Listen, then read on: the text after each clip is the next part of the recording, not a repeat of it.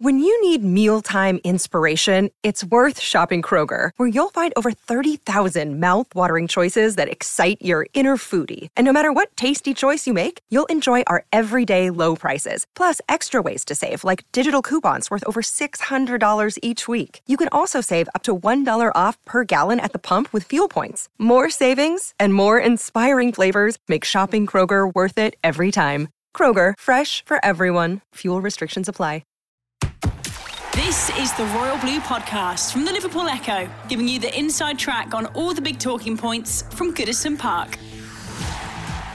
Hello, everybody. Welcome to the latest edition of the Royal Blue Podcast, and it's another stateside special, I should say. There, uh, uh, Joe Thomas, the only correspondent with the Blues throughout their North American uh, trip. He's now moved on to Minneapolis, enjoying the uh, sights and sounds of the Twin Cities there ahead of um, Everton's um, fixture with uh, um, Minnesota United uh, Wednesday evening, going into the, the early hours of Thursday for, for us back home, and um, also joined by Adam Jones and like myself uh, back in uh, Merseyside. I believe it's actually similar temperatures um, out there, Joe. But um, how was um, Saturday night? Obviously, the first um, friendly match of um, the Frank Lampard's first summer in, in charge of Everton. Ultimately, it was a 2 0 defeat to Arsenal, but there's plenty to learn, I imagine, from that fixture.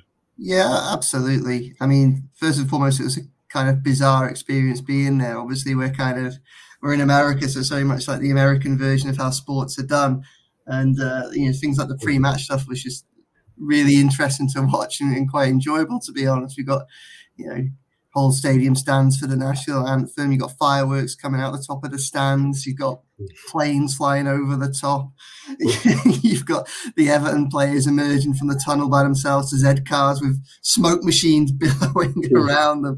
I mean, personally, I think we could probably uh, adapt some of that for Goodison Park. I think. Yeah. Uh, you know, why can't why can't we have? Um, or certainly when we get to Bramley-Moore, why can't we have fireworks yeah. coming out the, uh, the top of the stands?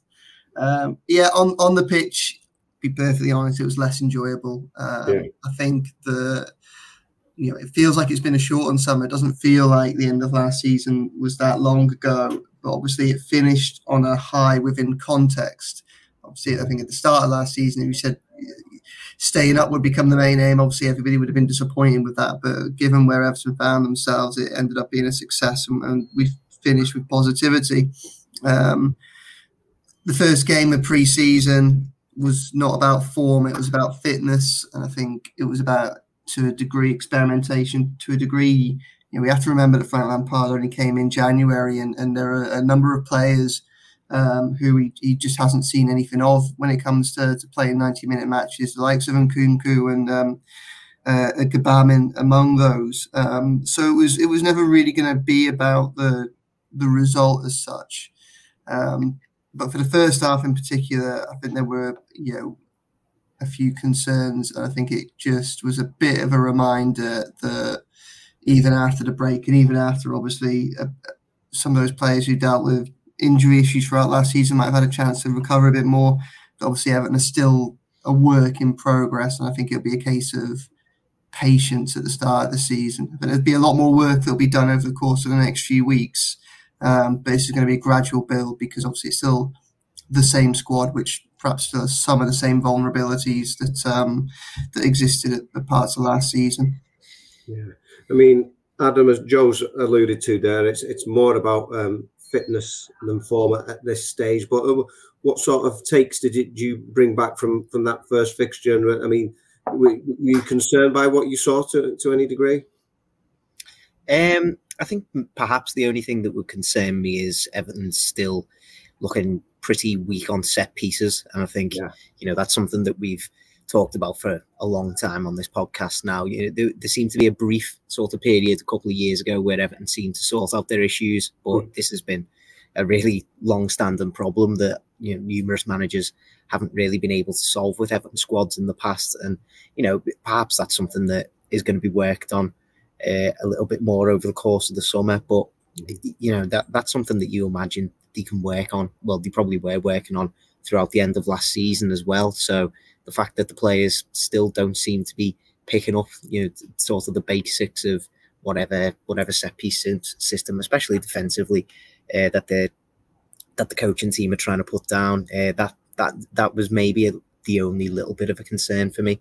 Uh, as you say, it was what it's more about fitness than anything else at this stage, isn't it? You know, I, I wasn't expecting a, side that narrowly avoided relegation last season to suddenly turn things around, especially mm. after you know their their only signing was a free transfer from Burnley, and they've lost their best player uh, over the course of this summer as well. So, you know, it, it was always going to take time for you know these sort of intricate bits of play and uh, whatever whatever you you might think like that. You know, it's, it's always going to take time across the summer for that to to really show itself. I think, and you know, it's it's not meant to be perfect at this stage of the summer in terms of you know strategic play and you know, coaching and stuff like that. So there's a lot of time that can still be worked on with this. Uh, I think the second half showed uh, a lot more promising signs than the first half. Uh, some of those youngsters that came on at half time, in particular, I think, will have given Frank Lampard you know some in, intriguing food for thought. I think mm-hmm. all of them were were actually very good in their own in their own sort of right. Uh, when when they were introduced into the fray, and you know they, they stood up to what was you know still a tough test against Arsenal. At the end of the day, Arsenal, I think that was their third preseason match of the summer already, so mm-hmm. they were always going to be ahead in their preparations. So you know the the fact that Everton were given a real competitive uh, match, as shown by you know James Stark, obviously getting into mm. getting into a bit of fisticuffs towards the end of the game, getting it uh, getting it ended a tiny bit early. Uh, yeah, the fact that Everton were given sort of a competitive game, I think, is the most important thing there. Uh, given a right run around by a team that really like to dominate possession. So, yeah, I think it was. It, it, it gave me a lot more positives than it gave negatives, to be honest, because I was never really going to be looking at the the overall performance or the display in too much detail. It was more about what Everton are going to learn from that. And I think the test that Arsenal gave them, I think it'll stand them in good stead for the rest of the summer. Yeah. And um, Joe, about the, the, tactical formation? Because obviously there's been a lot of talk of whether he's going to be reverting to a flat back four or this back three that um, Frank seems to to favour. He did go with the three, but are you able to describe how, how sort of lined up in, in front of that three? Because there's an interesting midfield combination yeah, it, I mean, it, it was quite an interesting one because I think at the back end of last season, obviously the the priority was getting results, and with the players he had at his disposal, including with the injury issues that he had, I think everyone can understand why why Frank got to a position where he was playing you know, three centre backs um, and playing in a way that obviously conceded a lot of possession and and and trying to kind of hit teams on the on the break and absorb a lot of pressure first. I think obviously the hope is from everyone. I think Frank included in this is that things can be a bit more progressive going forward, but ultimately he has the same personnel, and at the minute he has a squad which has got. Well, I mean, its strongest area is its centre backs. You know, he's he got even with um, Branthwaite moving out to, to PSV, he's he's got a, a, huge amount of options there. Obviously, Tarkowski came in, uh, and then there's other players around him. It was a kind of a, an intriguing style of, of, of, play on on Saturday in, in front of him. So obviously, you got Dominic Calvert Lewin, who was essentially the, you know, the, the focal point of the attack. Um, but behind him, they almost lined up as a four. Because obviously, you know, Dele Alli isn't really a, a, a wide midfielder. Mm. Um, you know, he had he had Tom Davies and and, and Demarai Gray in that in in in there as well. It was almost hard to kind of see what the intent was to some extent yeah. because Arsenal pinned them back so much. Um, you know, Doucouré, the other midfielder, certainly played a kind of the box to box role that we knew he was in the thick of it on the edge of both areas. Um, but I wouldn't read too much into. I, I, I, think what he was probably doing with his formations on Saturday was trying mm-hmm. to basically give as many players an opportunity to play in something similar to what their preferred position would be, so we could just have a look at them. Mm-hmm. Um, I don't think the five four one, which we kind of went with the other day, would would, would probably be the, the, the main one. Certainly because I think as we, we saw similar problems emerge to the end of last season, where essentially, and, and because partly because of the quality opposition, partly because of the the game time they'd already had. you end up with with, with Calvert Lewin just really being stranded up there by himself, and and that was a feature of last season, which was kind of mitigated by the fact that Richarlison was just such an absolute dynamo that he almost, you know, he almost played two roles in that team and and and he linked the midfield to the attack even when there was a gulf between them, just because of how much running he'd do and how much fighting he would do. Um, so I think when we look back on on Saturday, obviously it was intriguing to see five at the I, I call it five at the back. Um, obviously with three centre backs. I think Frank was quite telling in his comments afterwards that this is a style that he perhaps doesn't want to play if he can avoid it. But at the minute, with the personnel he's got available, that's probably what he has to lean towards at the moment. Um, and obviously, I, I, think it's also important just saying that that first half, obviously, it was disappointing. But again, it wasn't. It was a mix and match of of, of, of forty of teams for forty five. Obviously, players that you'd expect to be in that first in that starting eleven come the start of the season were saved for the second half as well. So the experiment, the experimental element was in, in both halves. Um, so tactically, I probably wouldn't read too much into it, other than the fact that well, know, it's quite clear that they're certainly in the market for some midfielders, a, a number six. Whether it be a number six that emerges from the academy and has a breakthrough year, or whether it be a number six that can be you know found and brought in, I think there's there's a gap there for a kind of a holding midfielder. So there's an opportunity there for someone to take it. And as Adam says, just then the young players that came, that second 45 was was quite different. And um, some of those young players, uh, I thought Stanley Mills was excellent in particular. Um, you know, Lewis Warrington looked composed on the ball. Um, and, and Reece, Reece Welch made a couple of decent interventions as well. So I mean, you know, there, there was promise from that from that aspect as well the Royal Blue podcast from the Liverpool Echo. Another day is here, and you're ready for it. What to wear? Check. Breakfast, lunch, and dinner? Check. Planning for what's next and how to save for it? That's where Bank of America can help. For your financial to dos, Bank of America has experts ready to help get you closer to your goals. Get started at one of our local financial centers or 24 7 in our mobile banking app. Find a location near you at bankofamerica.com slash talk to us. What would you like the power to do? Mobile banking requires downloading the app and is only available for select devices. Message and data rates may apply. Bank of America and a member FDIC.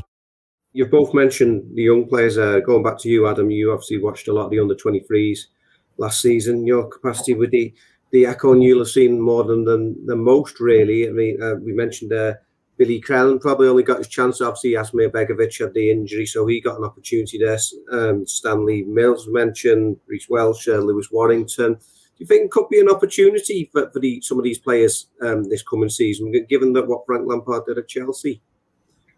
I don't see why not. To be honest, I think uh, Welch in particular is quite interesting to me now, especially now that Jarrad Branthwaite has gone on loan to PSV, mm. which I think is a, a, really good loan move for him in itself. Uh, I think he's going to you know be able to hone in on his actual style of football by going to the Dutch league rather than going to somewhere like the Championship. I think it just it just suits him down to the ground uh, a lot better. But in turn, I think that does open up a, a potential for another young centre back to perhaps stake their claim in uh, in the first team sort of squad. And Reece Welch is somebody who's been training with the first team, particularly for you know months and months now. He, he he's almost a regular at Finch Farm with uh, with the senior squad. Uh, as as Joe quite rightly said, I think he he made some really vital interventions uh, throughout the second half against Arsenal. I think he just carries himself like a first team player. Whenever you watched him for the 23s last last year, you know there was a selection of those 23s players who you just think to yourself, all right, well they're too they're already too good for this level of football. Branthwaite was certainly one of them when he was playing down there, and Welch, you know, fast became one of them as well. You could see that he was benefiting from playing with the first team. His his speed of thought is very quick when he's on the ball. He reads the game very well for somebody of his age. You know, he's obviously got the physical attributes about him as well. Uh, I think he's just got a lot, a lot of talent to uh, to show. So, you know, Frank Lampard will obviously uh, look into that. He'll probably look at how comfortable uh, Reece looked when he when he did play against you know what was still a tough test in that uh, in that second half against Arsenal. And I think you know, particularly now that Branthwaite's gone, there might be a couple of opportunities opening up for him there.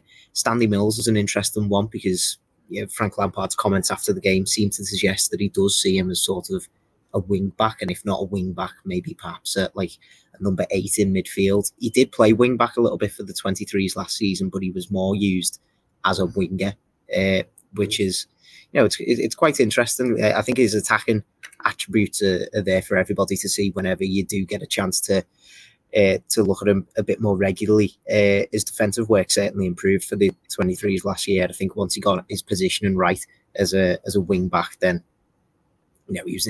I think he shows in that little 45 minutes that he got against Arsenal. He's he's not one to back down from any sort of challenges or anything like that, uh, which I think is always is always promising to see. So it'd be interesting to see if even he gets uh, a couple of chances, uh, depending on.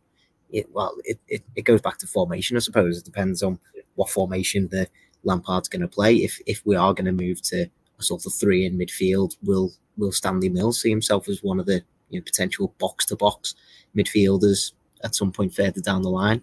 Uh, it, I think it's possible, but I think it, maybe he'd be competing with Lewis Warrington. Weirdly enough, in that yeah. in that sort of role, because that's that's the kind of position that Warrington was playing when he was on loan at Tranmere last season, and he got a lot of joy from that. You know, he was playing more as a defensive midfielder for the 23s last year, but uh, he, he he got that sort of new opportunity at Tranmere to play that little bit further forward, and he seemed to enjoy it a lot more. Enjoyed getting in and around the box a little bit more.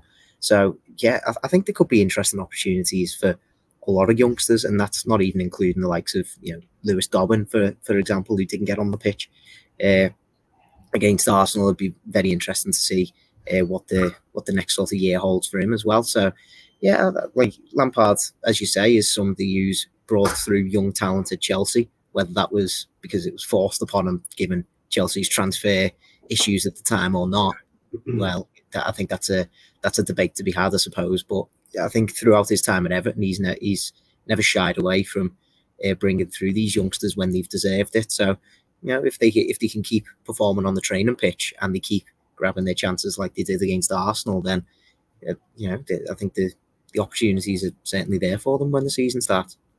Yeah, and Joe, I mean, you've mentioned the one new signing they have brought in already, James Tarkowski, um, showing that sort of competitiveness that uh, that we all hoped to see from him. You know, if in a controlled way, hopefully. Uh, Jordan Pickford, proud moment for him again, leading the team out as captain. There's been shouts already that Tarkowski's a potential Everton captain. You know, he's only just started um, with with the Blues. Um, what sort of debut was it? And did you did, did you get many hints then that it would be the, the right sort of player that, that sort of fill that void for Everton that's been lacking in recent years? Yeah, I think so. I mean, the thing with Tarkowski is we've all been able to watch him for so long that we know exactly what he, he brings to a team. Yeah. Um, so there probably isn't really any any mystery to him. You know, we know that he is uh, you know a strong player. You know, who can take no nonsense. Who can fight for himself and fight for those around him. He's, he's obviously got a lot of leadership qualities as well, and and but kind of but he has aggression, but it's controlled aggression. Yeah. you know, he's a you know he's he's intelligent with it. He knows what he's doing. Obviously, we saw that in the way that he he stuck up for, for Stanley Mills in the closing minutes. And I think that kind of aggressive confidence that is still con- still controlled is something that would really benefit that Everton side uh, this season. I think it, last season Everton really struggled to impose themselves on teams, not just not just tactically but also physically. Um, a lot was said about a lack of leaders, which the more we hear as the dust has settled from last season, the more you kind of start to to question a little bit. You know, it sounds like there were this huge personality. Obviously, we we all know about what's been said about Seamus Coleman, um, but Pickford, you know, he really came to the fore himself, and some of the players behind the scenes as well. Andros Townsend seems to have been quite quite pivotal. I suppose the, the problem was getting those players on the pitch because yeah. you know Townsend was injured, Coleman was in and out, and you know Pickford's obviously uh, at, at, at the back. It's going to be a really interesting one to see if Coleman misses the start of the season, and you know, obviously it, sounds like he's touch and go as he recovers from the surgery that he had a couple of weeks ago, it will it'll be interesting who Frank goes forward, give the captain's armband. Obviously, Pickford is, you know, obviously going to start. It's very difficult to see how Tarkowski doesn't go straight into that back two or back three, whatever it is, by the end of or by by uh, August the sixth. Um, so you have two contenders there straight away, uh, which will only be only be a positive thing, I think, for for for Everton. I think having the the consistency of someone like Tarski, Tarkowski, sorry, who should be there for 30 games plus next season if everything goes well. He's done that five years in a row in the Premier League for, mm. for Burnley. And you know, one of the things that undermined Everton last season was the fact that there were so many injuries, so the starting eleven kept on changing. Everton need a core of players throughout that team that are, there for you know game in game out, and, and hopefully for leaders to be among them. And then Pickford and then Tarkowski, you already start to see a you see a spine start to emerge there. Obviously, Calvert Lewin will be a focal point at the top. Um, and if, if somebody could emerge in the centre midfield as as a standout leader, you take that forward, then and I think that would that would really help as well. So I think you know, Tarkowski, there were a lot of positives. There were no surprises with Tarkowski, but it was still good to see him doing what we know he can do, just in a blue shirt. Yeah, yeah. and Adam, we, we obviously heard Frank Lampard's comments about uh, a desire for a, a, number six after the game. You mentioned the youngsters there, but obviously there were the players who come back from loan spells. Niels Nkounkou, who've been uh, um, Standard Liège over in Belgium, and Jean-Philippe Gbamin. Um, I mean, a 25 million pound signing spell over there in Russia in recent months. I mean, you could, I say could, have a ready-made number six there ready to go. A, a, a huge surprise. Um, but is there any way back for somebody like him? I mean, he certainly had the ability before he came to Everton. And we just haven't seen it yet. Yeah, it, it, it continues to intrigue me this because when I read those comments from Frank Lampard uh, after the Arsenal game, that I, I did instantly think, oh, that's a bit of a punch in the gut to Gbamin, surely, because we like we've said on this podcast for you know last few months now that Gbamin is the is the only real number six mold that we've that we've got. You know, Allan has been playing there, and I think he can play there quite well on occasion, but he's not really he's not really that sort of mold of player. But when we signed Jean-Philippe Gbamin back in 2019, that's what he was meant to be. He was he was meant to be essentially the replacement in the squad for Idrissa Gueye. Like now he wasn't meant to be the exact same sort of you know, style of player as Idrissa Gueye, but uh, he was meant to take up that sort of defensive midfield role in the squad. Obviously, we know the the reasons why that hasn't happened, but you know it, would be interesting to maybe speak to Gbamin about this because you know it'd be interesting to see where his head was at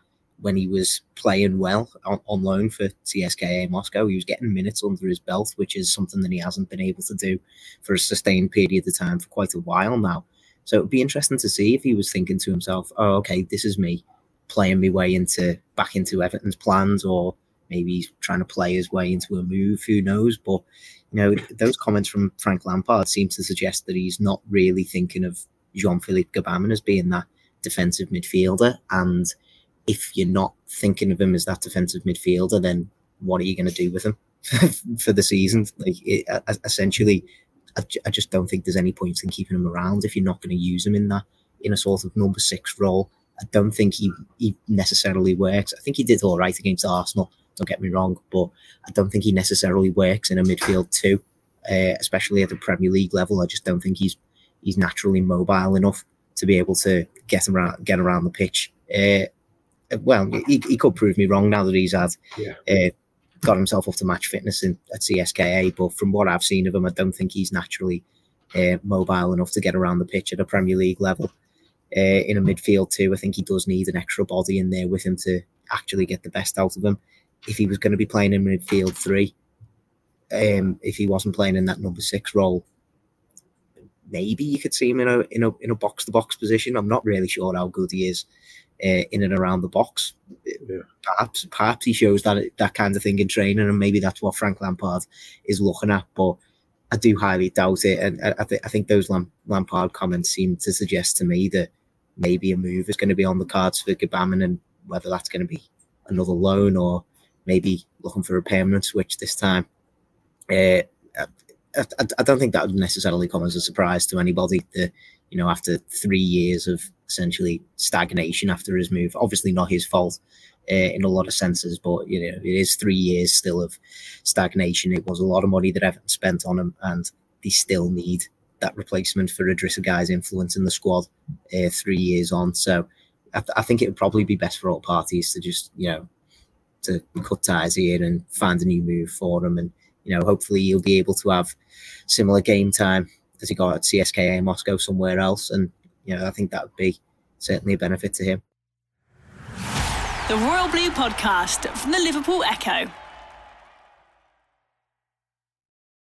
Joe, we've mentioned already that you are the only uh, reporter out there for for um, the, the, entirety of the Blues time in, in the US. Just want to ask you, uh, it was a big occasion for the Baltimore, Washington DC area having this game over there. Just your, your thoughts on how that went for the travelling Evertonians, and now that the fact that you've moved on to the Midwest there to to Minnesota, just uh, what it what it's like there and how things are settling in over there.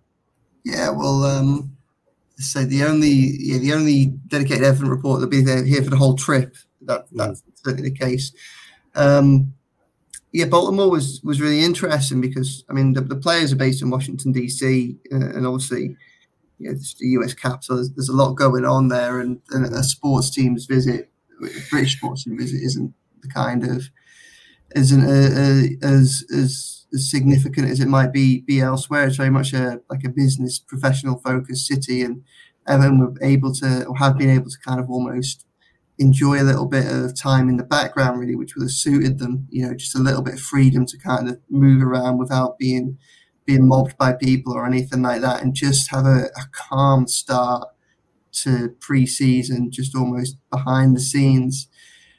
We then get to Baltimore, and the place was just full of blues. You know, yeah. I, I got into my hotel and then the group of blues followed me in. Um, here, the, the, the facility was it was just a constant case of seeing um, people in Everton shirts, and then walking around. I mean, I actually went on uh, the Saturday morning to um, to one of the local parks where there was a, a gathering of, of, of Blues supporters, so you had people like the you know the Baltimore Blues and Carolina and South Carolina Blues, all, all the different fan groups coming from all that you know places from, from New York and and all sorts, kind of making the effort to come over and and, and meet like-minded people that had all fallen in love with Everton, uh, and it was it was great to see because you know it's clearly um, a lot of passion for Everton out here, mm-hmm. um, and then that was replicated on on Saturday afternoon before the game. You walk around the the harbour area, the tourist area. There was again, just loads of Everton shirts. Obviously, some have made the journey over from Merseyside, and um, but a lot of them have travelled across across the US. And before the game, they had a, a tailgate and a um, like a, an event inside the I think it's the firefighters union. It was just packed. Like, there was just hundreds of Everton fans, all just absolutely buzzing to be there. Um, yeah, the blue pyro was back, which my lungs probably weren't too pleased for. Um, but yeah, it, but it was great to see. I mean, it, there were a lot of Arsenal fans there. As well. It was quite strange actually because I was a little bit surprised because throughout the morning and afternoon and you know around the tourist area, it was just it was, it the Blues dominating, and we turned up at the yeah. ground. And even Arsenal had a, their own kind of pre-match event, but it, when I went past, it, it, didn't look anywhere near as busy yeah. as the Everton one. And, and, in fact, by the time we got to um, closer to kickoff, there were a few Arsenal fans seeping into the Everton one. I don't know if that was because it was better or just because of friendship groups dividing their time between the two, perhaps. But, um, but yeah, you know, the, Everton obviously finished their ninth trip since 2004. They're clearly paying a lot of attention to the North American market, and yeah, there's a lot of Premier League clubs are battling to do that, and obviously Everton's success ultimately, you know, no one's stupid, is is going to largely depend on success on the pitch. They need to start winning stuff if it's going to start capturing, you know, the the hearts and minds of, of huge swathes of American football supporters who haven't yet made their mind up. Mm-hmm. But it's definitely to say, fair to say that Everton have a, a, real footprint over here. Obviously, that comes from you know the history, comes from expats, comes from all sorts. But also, you know, a lot of American football fans, their entry points into the market come via an Everton route. You know, a lot of them support Everton from from Landon Donovan's time there. A lot of them from Tim Howard. Tim Howard's one of the kind of the most omnipresent personalities, I think, on American TV when it comes to, to football. Um, and then even through things like last week, there's the Men in Blazers podcast, which is hugely popular over here for, for Premier League uh, you know, football fans. Uh, had you know, co-host of that, Roger Bennett's a, a massive blue. He's he's you know from from Merseyside, so you know there's a lot of work being done to grow Everton over here, and you know it's, it's clearly having some success now it would obviously have a lot more success. I think if if ever become more successful on the pitch, hopefully that that will come. But the efforts aren't being wasted. You know, there's a, there's a big there's a big blue support out here, and it's a very passionate and knowledgeable one. And it's you know, been a real privilege to get to speak to so many of those people and meet them and see them in action since we've been over here. Yeah, and uh, Adam, in this, uh, what is it? A record-breakingly hot day potentially for the UK. Uh, a lot of people might want to cornet, and it seems that um, see where I'm going with this one. Um, Everton might be no different, or should I say Cornet, as I imagine they would pronounce it there over over in, in France, where he obviously came from the French league. The Ivory Coast International, Maxwell Cornet, the latest name being linked with the Blues. I mean, it's, it's an, an intriguing one, isn't it? Because we're going back to Burnley again, and we obviously got the whole issue with them and James Tarkowski in the relegation battle. But he was a player who really had a big impact in his first season in, in English football, despite it, the, the, struggles of the team he was playing in, and not least that game at Turf Moor that all three of us went to, unfortunately, and scored that, that late winner that night. Yeah, yeah, yeah. Uh, I think he like I, I, saw a stat that he only played about fifty one percent of Burnley's minutes in the Premier League last season. So the fact that he still managed to get uh, to get nine goals was you know pretty pretty impressive. I think it was only one behind Richarlison in terms of Premier League numbers in that respect.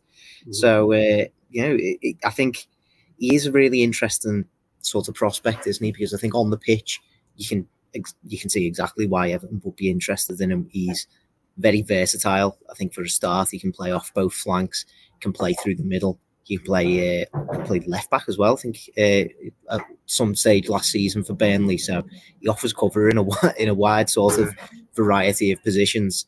Uh, I think he's I think he's creative. I think he's he's actually got got a little bit of consistency in front of goal. Uh, it's important that Everton have seen that he can adapt well to the Premier League as well. I think he's got, I think he's got the kind of fitness levels that Everton would want him to have for uh, for the Premier League because you know Everton want to be. Uh, well, Frank Lampard said he wanted wanted Everton to be robust. He you know he wants Everton. I think it's probably probably makes sense that he'd want Everton to be a bit more high pressing, bit bit quicker with themselves in possession. And I think Cornet hopefully will be able to fit into that mold. I think the interesting thing, as you alluded to, is the fact that it's it's Burnley. Burnley have got some uh, some issues behind the scenes with Everton and, and their finances, haven't they? So it's very interesting to see how negotiations might go in this sort of deal. Reports have recently suggested that Everton's first approach was uh, a loan with an option to buy at the end of it, and that's reportedly been uh, been rejected. Uh, I think the Daily Mail are reporting today that Everton are going to prepare like a second bid, which would be just a permanent deal from the off.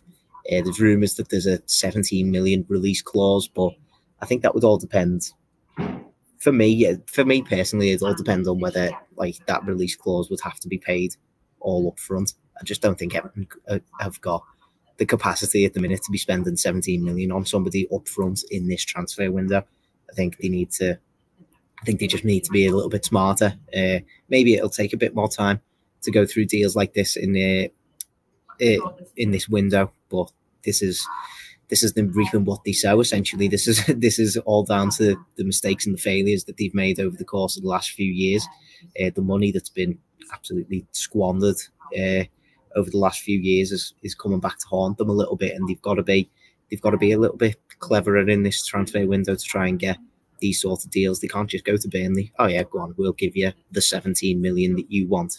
You know, it, it does take a little bit of negotiation, a little bit of haggling, and you know, I, I have seen a few a few people uh, a little bit worried uh, in, in, in that sense that you know Everton might be losing out on their targets. Obviously, we've seen reports today as well that Armando Broja's reportedly close to uh, joining West Ham United as well. Another one that is, you know, in quotation marks, one that got away for Everton. But if he's if he was going to have cost 25 million up front, that's that's too much money. That's that, that, that, as it as it stands, it's just too much money. So, yeah, Everton are, for, are, are, being forced to be a little bit more clever in this transfer window, I suppose, with the way that they do things. But I'm not, I'm not necessarily opposed to that. I think uh, essentially Everton should have been doing this yeah. years and years ago, trying to trying to negotiate the best price for someone. It seems it seems simple, but Everton just weren't doing that a few years ago, and this is this is the price that they've got to pay now. But you know, if if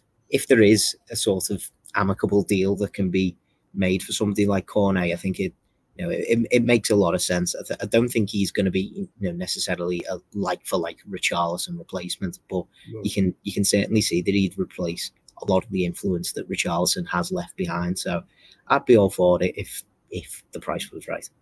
Yeah. I mean, Joe, we've mentioned already this is now the, the, the second and final leg of Everton's US trip that you've you've moved on to, the game against Adrian Heath's um, Minnesota um, coming up. You spoke to Frank Lampard. I mean, did he seem concerned to you? Is he frustrated with this this transfer situation? I mean, how do you see it um, playing out? Farhad Moshiri, of course, the owner came out and said judges at the end of the transfer window.